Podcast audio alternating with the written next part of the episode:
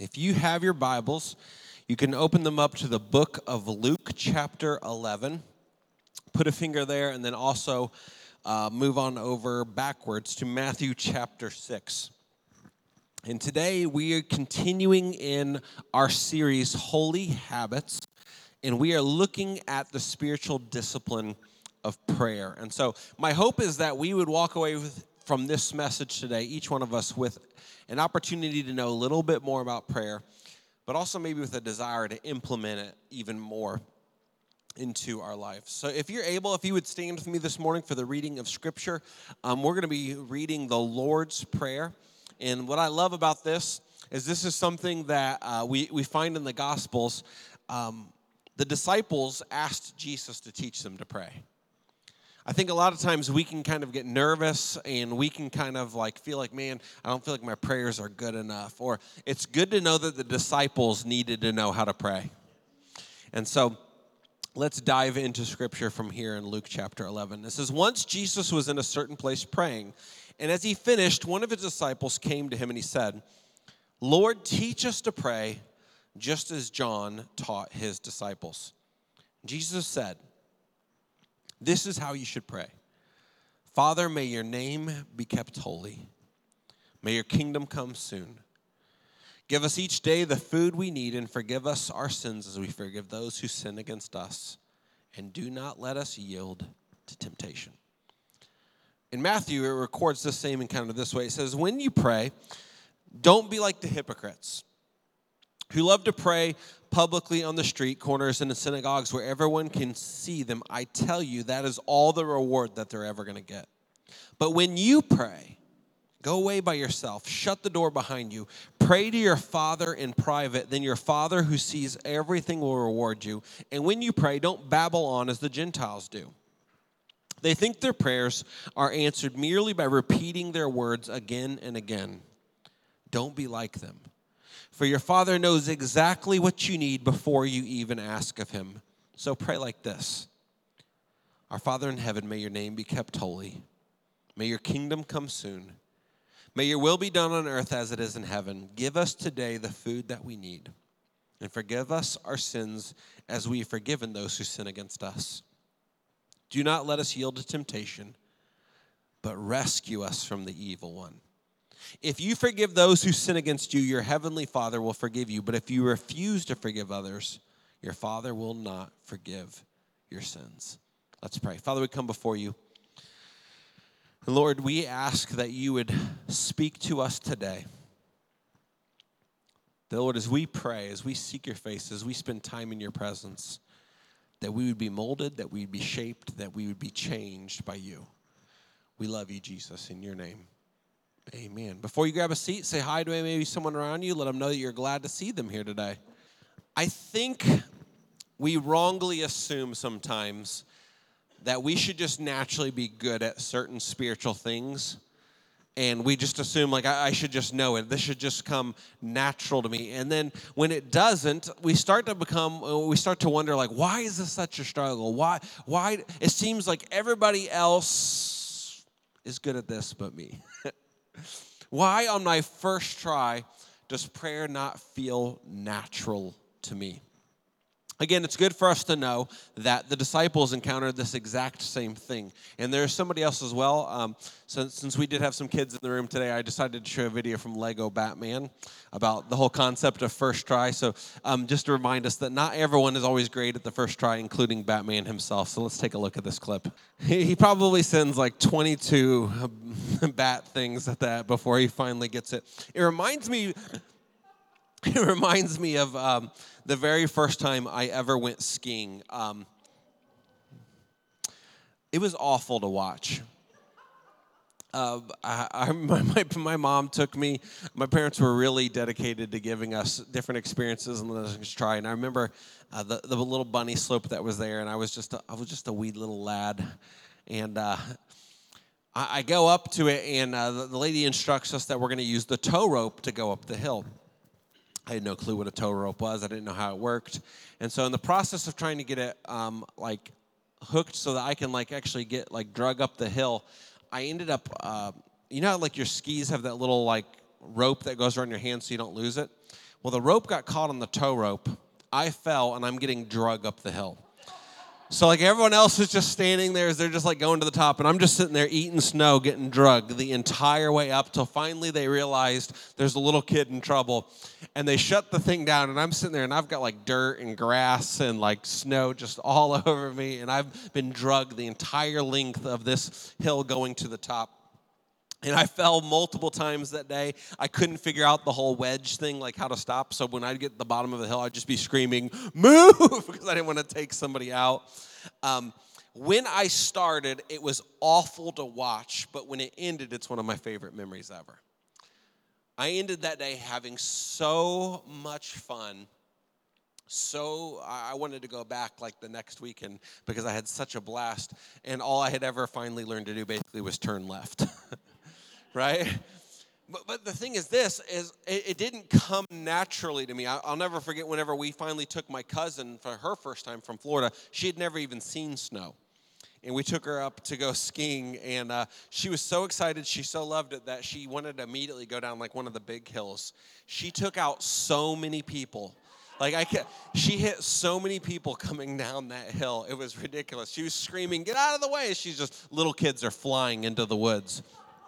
But the truth is this when it comes to prayer, I think a lot of times we're like that. I think the disciples were like that. Here are these guys who have already given up everything to follow the Master. They have sat underneath his teaching.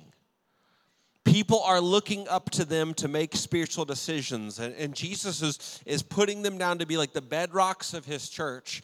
And the disciples come up to him and they go, Lord, it's kind of like you get the, the picture like one of the disciples has pulled him to the side and he's like, Can you, can you teach me to pray? right? And I love this because here's the thing sometimes we can feel like everyone has it together but me. And so, my prayer for us at the beginning, as we're talking about prayer, is for us to realize it's okay not to have it all figured out right now. But just like my mom, we need to get back up and get on the bunny hill. Right? We need to start doing it. We're only going to get better and it's only going to feel more natural the more we do it. And what I want you to realize is there's a reason we often feel the way we feel, and it's because there is a strategic attack against the habit of prayer. I want you to read, they're going to be on the screen here just a second, these two quotes. One is from Martin Luther and one's from E.M. Bounds. And you can throw it up there, Luke. This is what Martin Luther says. He says, To be a Christian without prayer is no more possible than to be alive without breathing. E.M. Bounds says, That which begins in prayer ends in power. To have failed in the closet of prayer is to fail in the conflict with evil. Those are two phenomenal quotes about the practice of prayer. And, but I want you to now, I want you to do this with me one more time. I want you to read these quotes, but I want you to read it from the perspective of your enemy, Satan. If these quotes are true, to be a Christian without prayer is no more possible than to be alive without breathing, and that which begins in prayer ends in power. To have failed in the closet of prayer is to fail in the conflict of evil. Can I just tell you something? Something tells me if those two quotes are true, that the enemy is going to target your prayer life. If prayer is necessity as air to us as followers of Christ, and if it's one of the greatest powers against evil, I promise you something, it's going to be one of the number one things that He wages war against you in your life. He doesn't want you to have power. He doesn't want you to be connected to the God of the universe. He does not want the holy habit of prayer to become a consistent thing in your life. He does not want you to lean into it and rely upon it. He wants it to become a distant afterthought. Keeping you unengaged in prayer is the chief goal of the enemy for your life because he wants to stop your spiritual growth, he wants to keep you bound in sin. He wants to leave you powerless and defenseless to his plans and strategies. We know this from warfare.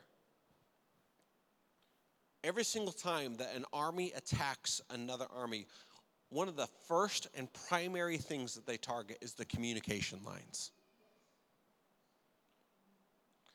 They go after whatever way that the enemy could possibly be communicating, and so they attack that because if they can cut off communication, they can create disunity and they can create powerlessness and they can break brokenness. The same is true with our spiritual enemy. If he can attack your communication lines with the one who can fix everything, if he can cut you off from the source of your power, then he has got a massive foot forward. There is a strategic attack. Listen to me. It is not coincidence that whenever you at night maybe get down on your knees by your bed or, or come up to the altar whatever, that suddenly everything in the world feels more important. Have you noticed that, like, you can sit through a TV show or something for an hour and a half or whatever and not have a single thought in the world, but the second you start to pray, what happens? Your mind is going everywhere. Did I leave the stove on? are the kids alive? Why are they quiet? this is unnatural. They're actually not bugging me for a second. Wait, I'm supposed to be praying. Jesus, I come before you. I'm kind of hungry. I remember there was a bag of chips on the counter and it was Lay's. And last week I said that that was my favorite. I'm praying, Jesus, we come. Listen to me. It is not coincidence that every time you start to fight the battle, that there's a battle in your mind. That's strategic. He wants to do everything that he can to keep us from prayer. I want us to look at the sound of this attack. And it looks like this unneeded stress, believing lies, and then creating reasons not to engage. Let's take a look at these. Unneeded stress. One of the number one things that I found in doing ministry now for the last 16 years is people come up to me and they'll start talking to me and they'll say, Pastor Josh, I'm just whatever you do, please don't ever ask me to pray in front of people. I'm not good at it. I, I don't want to do that. And, and, what happens is it sounds like this I'm not good at it. Um, they pray better than me, so ask them, or I don't have the right words, or what if I say the wrong thing, or I, I just don't know how, or I don't know all the spiritual words that I should say, or I, I, I don't know enough, or I don't have enough faith. And what happens is this we, we start creating all these lies in our brain. I love this the disciples come up to Jesus and they're like, hey, teach us. They're, they're expecting this like massively beautiful, profound, like deeply Pauline theological, like loaded with doctrine. And, and Jesus is like, okay, cool. God, you're my Father in heaven. Let your name be kept holy.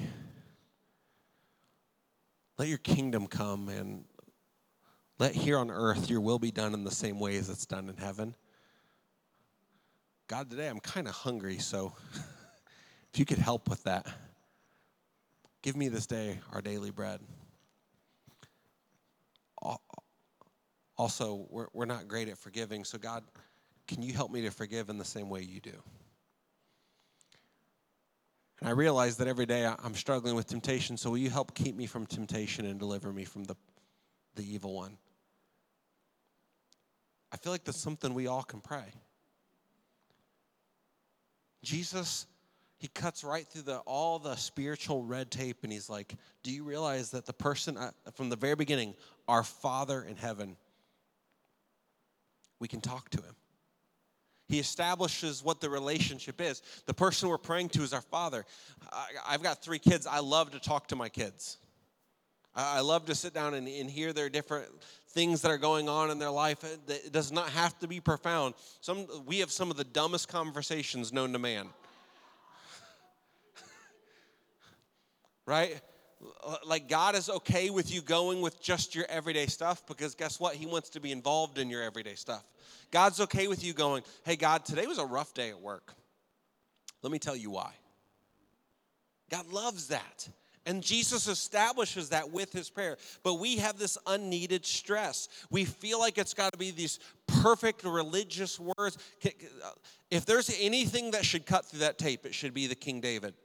King David was said to be a man after God's own heart. Go read the Psalms. There's some crazy stuff in there. At one point in time, David's ticked and he says, God, I want you to punch my enemy in the face and break his teeth. Have you ever prayed that prayer? I've never prayed. I want to But but listen to me. If David can pray that prayer, listen to me. What God is saying is that I want you to come with me with every emotion, every feeling, every situation, everything that you're going through. I want to be involved. David prayed prayers like, God, where are you? Why do you seem silent? Why does it seem like you're ignoring me? Guess what? God's okay with that too. That's in Scripture. The sound of the tack, though, is it creates unneeded stress, and we start thinking in our head, like, I, I can't do it. Lord, I, I, I wish I could come and pray, but I just don't have the right words. If you have the ability to talk, you have the right words. God is comfortable with you coming to Him in your personality just as you are. He does not want you to turn into like King James language and pray to Him. He wants you to come to Him as you are. Second thing is believing lies. Let me tell you some of the lies that we believe. We believe that there are right and wrong words, or there's a right certain length that we have to hit. I don't know why, but like I've literally had people tell me like I just I can't pray long enough, and I'm like, what does that even mean? Like, imagine like you're talking to your parents and they're like, you know what, that conversation didn't count. It was not five minutes. So keep going, right? No, listen to me. Jesus' prayer is not super long or complex. In fact, he even tells his disciples in this moment don't just keep babbling because you think that you're going to impress me. Absolutely come to me with everything that you have and that you need. But your many words is not going to like get you brownie points in heaven. He's saying, "Come to me as you are." I love this. But we believe that lie. Like there's certain right words, or there's like a, a formula, and I don't know the formula, so the prayer's not going to work. The formula is God talking to you and you talking to God. Or here's another lie that we believe, especially when it comes to praying out loud. Out loud. Everyone is listening, they're weighing and critiquing my prayer. They're not. In fact, if they're doing what they're supposed to be doing, they're praying also. And if they're judging you, let God handle that. Because then they're in a spot that they shouldn't be. Only God is, and I love this. Jesus says, you know what? You should go pray alone in your room because what you do there the Father is watching and He wants to reward you.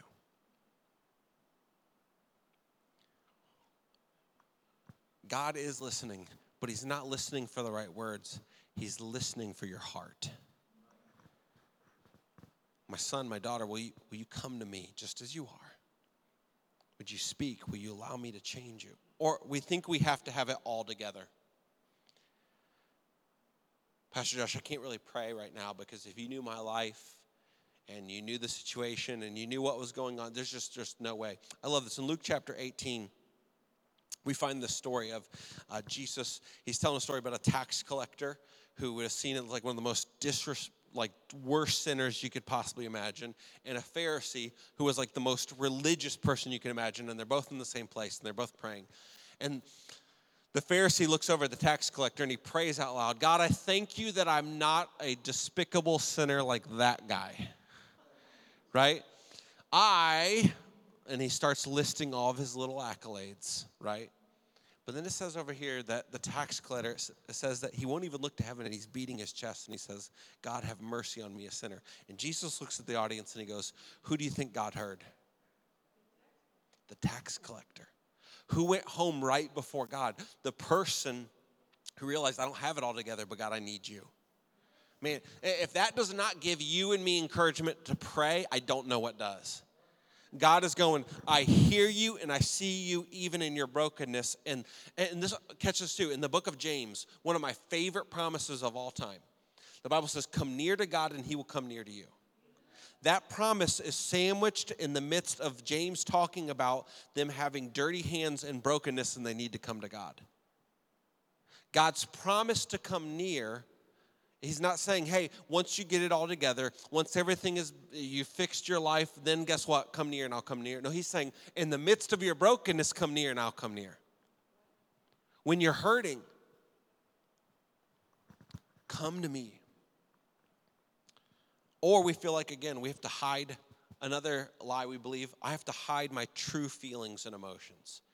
If I tell God what I'm really feeling and experiencing, He would not be happy. First of all, He already knows. David said, You know every word before I even speak it, every thought before I even have it. God is not shocked with your feelings or emotions.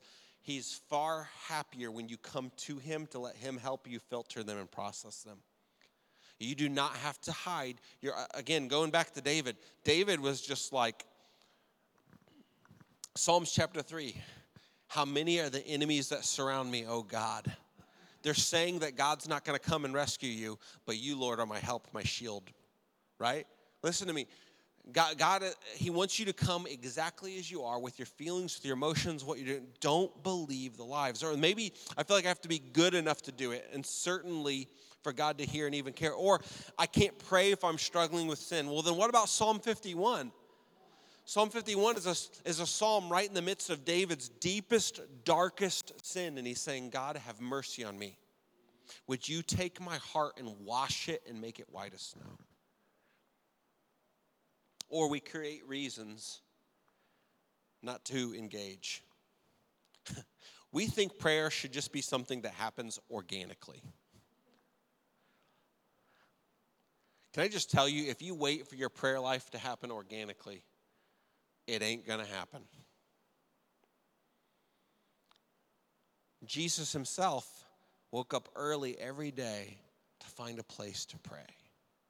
His schedule was so incredibly busy, there's times he would intentionally sneak away from the crowd to spend time with his Father in heaven. If we don't have a plan, we're planning to fail we have to make it a priority. That's like saying, um, hey, let's meet up. Great. When do you want to do that? Oh, you know, sometime, someplace tomorrow. I'm sure we'll both figure it out and end up there at the same time and same place. right? If someone told you that and then turned around and walked away, you're like, they're crazy. like, there's no way we're both going to come to the same conclusion. Same. Listen to me. But we do that kind of God. I, am sure we'll meet together when it's organically, when that the stars align and it feels right, and I'll just, I'll just, I'll feel like it's time to pray. We just talked about the fact that the enemy is strategically targeting your prayer life. Can I just tell you something? He will do everything he can to make prayer feel like it's the last important thing on your schedule. I think it was also Martin Luther who once said, I am so busy, I am so incredibly, my schedule is like absolutely bonkers. It's so incredibly nuts that I must start the first two days, or start first two hours of the day in prayer. Well, what Luther was saying is, my schedule is so crazy, it's now so vital I pray even more. If it's a priority, we find a way. If it's not, we find an excuse. Or we think uh, it should just be something that I feel, it should be easy, it should be natural, it should happen without any discomfort. Are there any good habits in your life that came about that way? Any of you lately try to get a two year old to brush their teeth?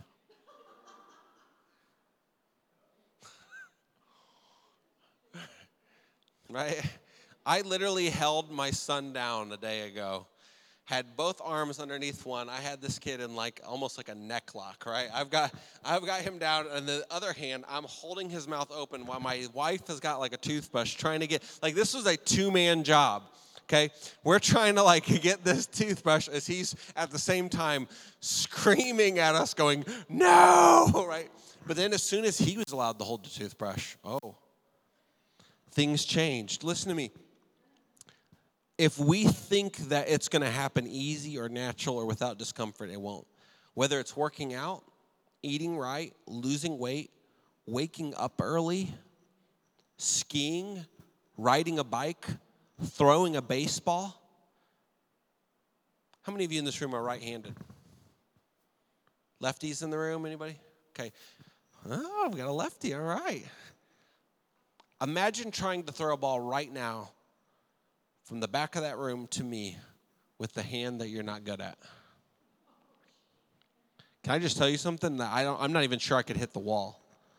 My right hand I could get it right to you, but if you're like, Pastor Josh, I need you to throw it to me with your left hand, I'm going to look incredibly stupid in front of everyone. That my throwing motion is going to be like right? It's gonna be one of those type because uh, I'm not. It's not natural. It's discomforting for me. But if I practiced it every day, it would become. Listen to me. Prayer is the same way. If we're expecting it to come natural, we're missing out. Nothing that is worth doing ever feels natural or even comfortable at the beginning. First time I went skiing, I ate a lot of dirt. But by the end of the day, I was having the time of my life. So, what is prayer? What prayer is, to truly understand why the enemy hates it so much, we have to have an understanding of what it is. The opening of Luke 11, it says that once Jesus was in a certain place praying, and as he finished, one of his disciples came to him and said, Lord, teach us to pray as John taught his disciples. There was an awareness as that disciple watched, as he heard, and as he saw Jesus praying, he said, There's something to be learned here. There's power happening in this moment that I can't really fathom. There's a connectivity to God that I see in the master that I'm following that I don't have, but that I want. There was a hunger in this disciple saying, Jesus, I, I, I can't right now, but I want to pray to God like you pray to God there was a consistency that he saw. Imagine you're the disciples and you're just kind of sleeping out in the countryside and out of nowhere. You hear this little stirring, and out of nowhere, Jesus gets up and he leaves, and you're like, what is this dude doing? And then suddenly you watch, and he goes and he finds a place and he just starts praying. You see, he saw this was not something that just came at a convenient moment for Jesus. This was something that was planned, that was intentional, and that Jesus himself engaged in. There was a desire to know, so the disciple asked. It's important to note this is the disciples we're talking about. These are the men who would turn the world upside down, and they're asking, Hey, I don't know how to. So, Jesus, will you teach me how to pray? They felt the tension just like we do. Prayer is a conversation, it's just talking, but to God. But a second thing I love about it is prayer isn't just a conversation, it's an invitation. It's saying, God, you are invited into my life, into my thoughts, into how I process the world that I see and how I think and how I view my current circumstances. God, I'm inviting you into my situation. It's a choice. And the primary purpose of prayer is to know and be known by God. There are many different forms of prayer. Can I just tell you something? Sometimes you just driving down the road when you're having the worst day ever, looking at heaven and saying, Help. That's a prayer. That's a cry to the Father saying, God, I don't really have it together right now. Can you help? God, I, I need you in my situation. I need your presence. God, I need you to change the way I see this because it doesn't make sense to me right now can be just an everyday conversation as well. It doesn't always have to be this like super profound moment. Some of my favorite prayers ever in my times with God isn't like at the altar where it's like all emotional or whatever. It's just driving down the road as I'm going like, okay, God, this is what my day is like, and I'm getting ready to go to this meeting, and um, will, will you help me to like see it through your eyes and and just like the normal everyday conversation. Some of my favorite moments with my own son are just normal everyday moments of conversation. Can I tell you something? Your father wants those with you too. is don't minimize that small conversation. That's time with the Father. He loves that. It's inviting God into all the details, both big and small. If your relationship with your wife or your husband only ever consisted of just date night, that wouldn't be good. But if it also only ever consisted with just small talk, that wouldn't be good either. Both are needed. And the same is true with your prayer life with God. You need the everyday moments, but then you also need those moments where you set aside dedicated special time where nothing will infringe upon it. There are those moments at the altar where, like, the Holy Spirit's whispered to you and He's saying, Hey, it's time for us to deal with this. And you come forward and you're saying, God, I'm available. Use me as you want change me. And there's that like holy moment where heaven touches earth. That's like date night. But prayer isn't always going to be that way. If you think every single time that you go to pray that it's going to have that same feeling, that same emotion, listen, it's, it's just not. We need both. We need those everyday moments with God. There's power in prayer, there's power with consistency. There's power when we become more aware of God's activity, His presence in our life, when we see His provision, the power to change our situation, and more often than not, prayer changes us. The power of consistency is the fact that whenever you do something over a length of time, you grow. If you did 100 push ups a day starting today, imagine where you'd be a year from now. First of all, I can't do 100 push ups today. I'd be lucky to do like five. But if I could, that consistency would create a power and strength that wasn't there. Engaged in once, little strength. Engaged in consistently, massive power. Prayer works that same way. You don't get fit by researching, thinking, or studying the art of doing a push up. You get fit by doing it. You don't get strong spiritually by studying, researching, and thinking about the habit of prayer. You get spiritually fit by doing it.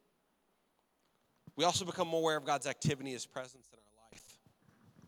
Jesus said it this way Our Father in heaven, may your name be kept holy. May your kingdom come soon. May your will be done on earth as it is in heaven. What Jesus is saying, inviting us to, is God, will you make me aware of your activity and presence? Will you let me see through heaven's eyes. We then are able to see his provision. As we pray, we're reminded of all the different ways that God's provided for us and cared for us. Give us this day our daily bread. Are we aware of just even the small things, how God has come through for us? The ability to change our situation, God can perform the miraculous. The God that we serve is the God that looked at a little kid's Lunchable and was like, I'm going to feed 5,000 people. Broke some bread, tore up some fish. Or Joshua, whenever he looked at the sky and said, Sun, stand still, and it stood still. God halted the entire heavenlies. But this is what I love more often than not, prayer changes us rather than changing the situation. Can I tell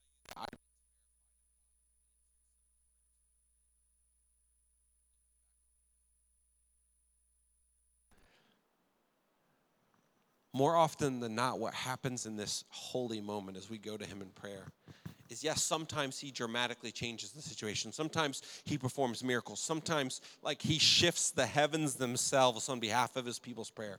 But more often than not, what happens is, is he, with loving kindness, reaches his hands down and starts to reorient our life. He changes me. I'm sitting there and I'm going, God, I can't even believe this person. Can you believe what they said to me? Like, I, am just so riled up and I'm so ticked up and I'm so. And then I know where the sweet Holy Spirit's just like, hey, remember when that was you last week? And I'm like, ooh.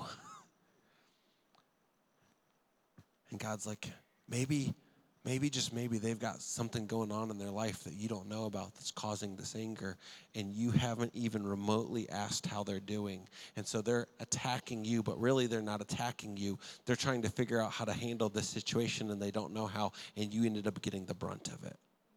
And suddenly, in a moment, what happens is my eyes are seeing, and suddenly I ask that person, Hey, how's everything going? And their defenses are down now because instead of attacking them back, the person's checking on their welfare, and out of nowhere, suddenly, well, you know what? Things aren't exactly as great as they could be. We don't know. See, prayer happens to change us often as we go to the Father in prayer, but we have to make it a habit. It's got to be something that's put into our life. Maybe it's the first thing when you wake up. Maybe you can capitalize on car ride times. You've got some of you you've got a little bit of a ride home today, especially with the snow. got a little bit of time to pray. Keep your eyes open. Keep your eyes open. Or maybe you can do gap prayers. I call this like when there's a space between a meeting and an appointment or something that you're doing, you're stuck waiting. Maybe it's in the bathroom. Instead of pulling out your cell phone, you go to the God in prayer. Maybe it's before service. Maybe on Sundays you want to show up a little bit early and say, God, I'm going to give you a couple minutes before service ever begins that I'm just coming to you and saying, Will you speak to me today? Man, maybe you need to start praying with that person, whether it's a best friend, a friend, a spouse. Praying with your spouse daily is vital and important. Maybe it's with your kids on car rides or taking that moment every night before bed. That's one of my most cherished times with my kids. I, I can never ever miss it because they're so accustomed to it now that I'm like, if I'm exhausted and ready to go to bed, Ruby's at the door waiting, like, mm, don't even think about it, Dad. You praying with me, right? She's got like that attitude almost like, no, I'm not going to sleep till you pray.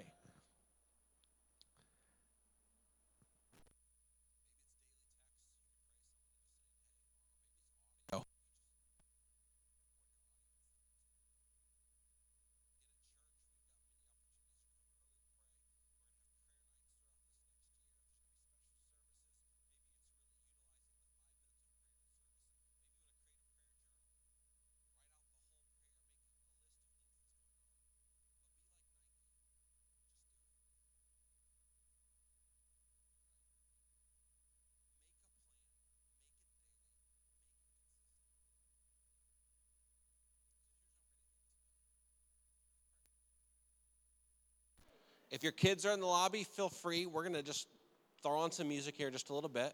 It's okay if they're a little bit loud, there's nothing wrong with that. It's a family service. Maybe grab a couple of your kids, find a place here at the altar. We're going to spend just a teeny bit of time in prayer. One of my favorite things to do is ask my kids, hey, what can I pray for you with? You never know. Sometimes it's super serious, and sometimes it's the craziest off the wall thing in the world, but it's an invitation into their heart. And so we're going to spend just the next few minutes actually practicing the holy habit of prayer. And so if your kids are too young, they don't even know how to talk, even better. you can hold them and pray whatever you want over them. But we're going to spend just the next few minutes in prayer. If, if you're here with maybe um, a spouse or a loved one or, or a friend or whatever, just let, let's maybe pray with them, or maybe just find yourself a spot and say, God, this is me and you time. Maybe you want to kneel at your chair. You can come to the altar whatever you feel like doing, but we're just going to spend about four to five minutes or so putting into practice what we talked about today. God is not concerned with you having the right words, He is concerned with having your heart. I want to close with this. One of my greatest um, spiritual mentors, his name was Matt Anderson. He was the district youth director of the state of Ohio. He tells a story about there was a day, and his, his habit of prayer was every morning he would spend time reading his dev- devotion and spend time in prayer. And then he'd get up and he'd leave. And one day he just he finished his time and kind of finished his little check box for that day or whatever. And as he got up to leave, the Holy Spirit just kind of whispered in his ear. He goes, Hey, Matt, can I come with you today? He's like, What do you mean, Lord? And he's like, well, a lot of times you just kind of get up and like you, you put me off to the side here and like you think like you can go and just do the rest of your stuff. Like I want to be involved in everything. God wants to be involved today in your life. So let's open that door. So if you want to cue the music, we're going to just spend a little bit of time and then I'll close this in prayer. Feel free, find anywhere in this room to pray, and we're just going to spend a little bit of time in prayer. Let's do it.